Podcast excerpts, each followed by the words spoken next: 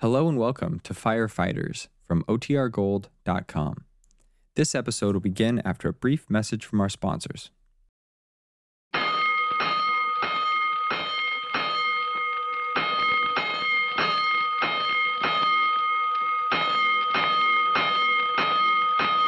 Five bells. Stand by all stations. Attention, all districts of five alarm fire, five bells, move in immediately. That's it. Let's roll. Let's go. Firefighters.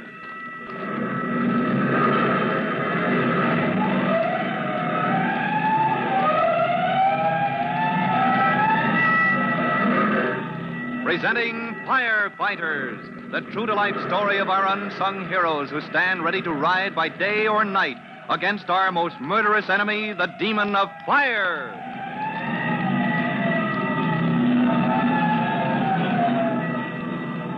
In just a minute, we'll join the heated conference in the office of the manager of Rainbow House, where Tim Collins, rookie fireman, and his brother Jimmy have just asked Mr. Lippett a significant question. But before we hear Mr. Lippett's hot tempered charges against Chief Cody, here's an important message for you.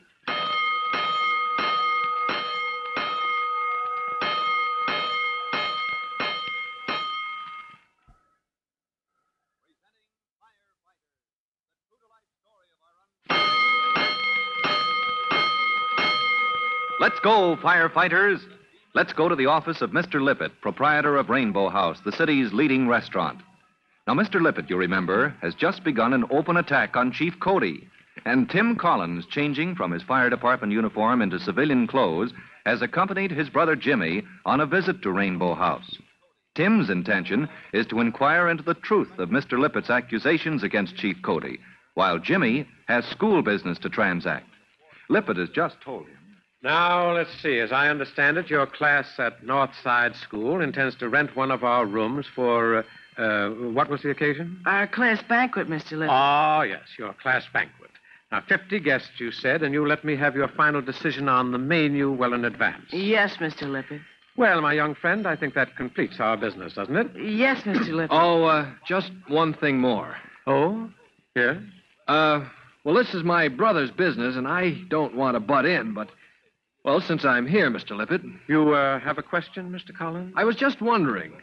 It's quite a responsibility, catering to these boys and girls, 50 of them, packed into one of your rooms for a whole evening. Well, I think your brother will have no complaint about our service, sir. Oh, it, it wasn't the service I had in mind. My dear Mr. Collins, every night on the average, we entertain capacity crowds in our Rainbow Club.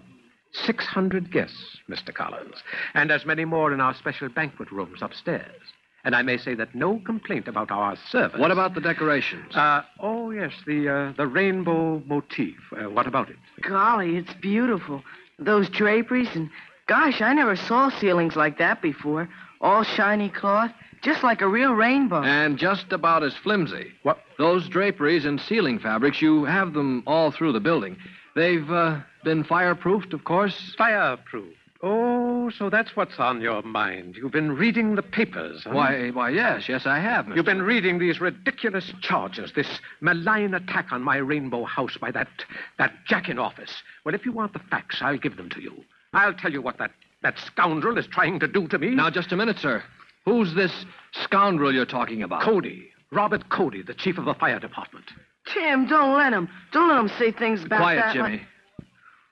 But he can if you don't stop him. I'll- That's enough. Mr. Lippett, before Jimmy came down here to see you on business for his class at school, we both read the afternoon papers. You did? Well, then you know what that man is trying to do. That he means to put me out of business unless I consent to pour colossal sums of money down the drain. For what purpose? What, what? To change all my decorations, to cut new doors, rebuild old doors, put in stairways. I, I don't remember half of it. Nobody could. Hello? Hello, what is it? Who? Cody. He's downstairs? Well, send him right up. Uh, no, wait, wait. Uh, let him cool his heels. Uh, tell him Mr. Lippett will consent to see him in uh, uh, 20 minutes or so. Well, well, well. Did you gentlemen hear that conversation? Yes, we heard it. Hmm, the man himself, Chief Cody, crawling here on his hands and knees. Gosh, I think you're about to. Uh, Jimmy, Well, I do. But something you were going to say, young man? No, sir. I, I guess not. Well, now, since our business is concluded. About renting that room for the class banquet, Mr. Lippett.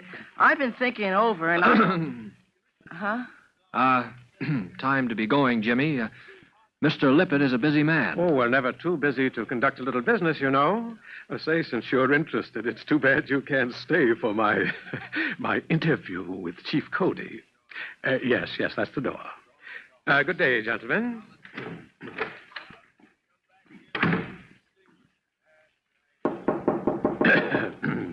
Come in. Uh, put the tray here on my desk, will you? I'm busy with these books. Well, what's the delay? I'm not one of your waiters, Mr. Lippett. You're not. Oh, I'm so sorry. I was expecting a little snack. Well, what can I do for you? Let's cut out the smoke screen, Mr. Lippett. You know who I am. You kept me waiting downstairs long enough to impress me with how busy you are. Oh, do let me apologize. I should have realized that the the well-known Chief Cody should never be kept waiting.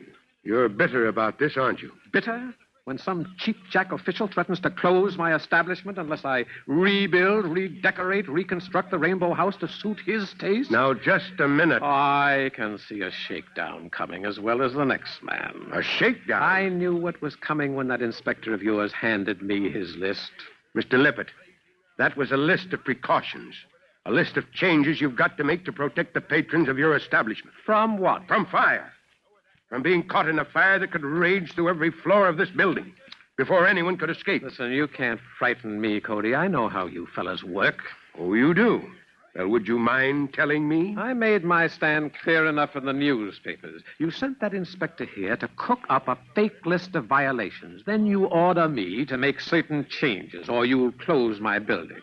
But I know what you mean.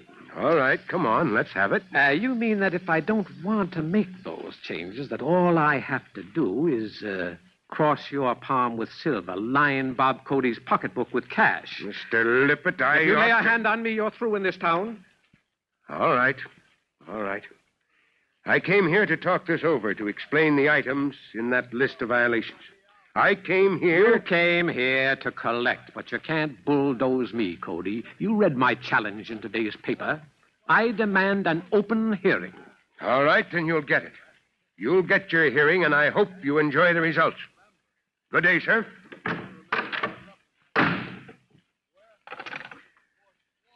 Oh, eight, five, seven, two. Hello? Uh, hello, Wrigley and Riddlesford? Uh, I want uh, M- McLean. Uh, just going home, we'll catch him. Call him back. Certainly it's important. This is Lippett at Rainbow House. Well, then get him. I'll hold the line. All right, come in. Oh, hello, Max.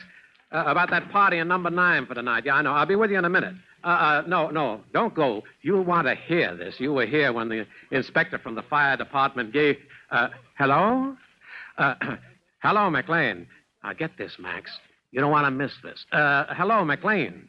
Listen, we've got our friend Cody right where we want him. Uh, uh, well, listen to me, will you? All right, now look. He was in here not five minutes ago for the payoff. That's right, the payoff. Well, he didn't actually come out and ask for money to buy him off, but. Well, no, no, no, no. He pretended that he wanted to explain that list of changes he'd ordered us. Well, all right, all right then. How about this? He's been spying on me. I said spying. He sent spies to talk to me before he came in. Yeah, a man and a boy. Said they were brothers, called themselves Collins. Yeah, that's right. They had the nerve. Huh? Well, how should I know what they were after? But Cody sent them. Now, listen. Listen, I stood here at my office window looking out when Cody left. And these two, these Collinses, he picked them up and they all drove off in his car. Well, all right, then. Get busy. Get a line on these Collinses. And look, draw up those charges against Cody for the hearing. Why, we'll charge him with soliciting a bribe, and we'll make it stick. Now there's a double order of trouble for Chief Cody and Tim Collins. Mr. Lippett, refusing to listen to the reason for the necessary changes Chief Cody has ordered to make Rainbow House a safe place for people to congregate, has declared open war on the fire chief. He plans to blacken the chief's good name with charges of taking bribes and also to smear Tim Collins.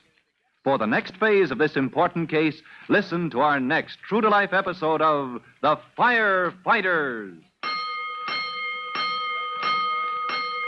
In just a moment, Chief Bob Cody will tell you, boys and girls, how you can help the firefighters in your own town. But first, here's a message you ought to hear.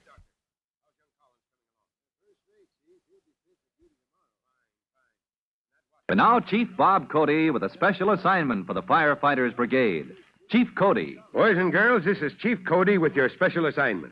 Firefighters, attention. You are to lend a hand every chance you get to help with the unending campaign of education. That's right.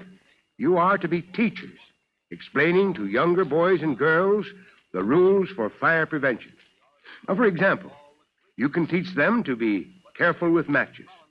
When a little fellow finds a match, he should be taught to leave it alone, never to take chances in playing with it.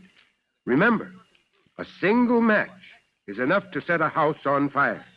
And you, better than anyone else, can teach younger boys and girls to be careful. That is all. So long for now. Fire Chief Cody and the young rookie fireman, Tim Collins, will be back on the same station the next time you hear. That's it. Let's roll!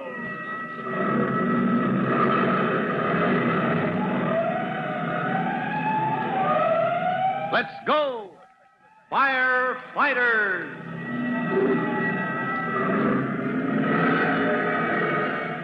Firefighters is a copyrighted feature of William F. Holland Productions.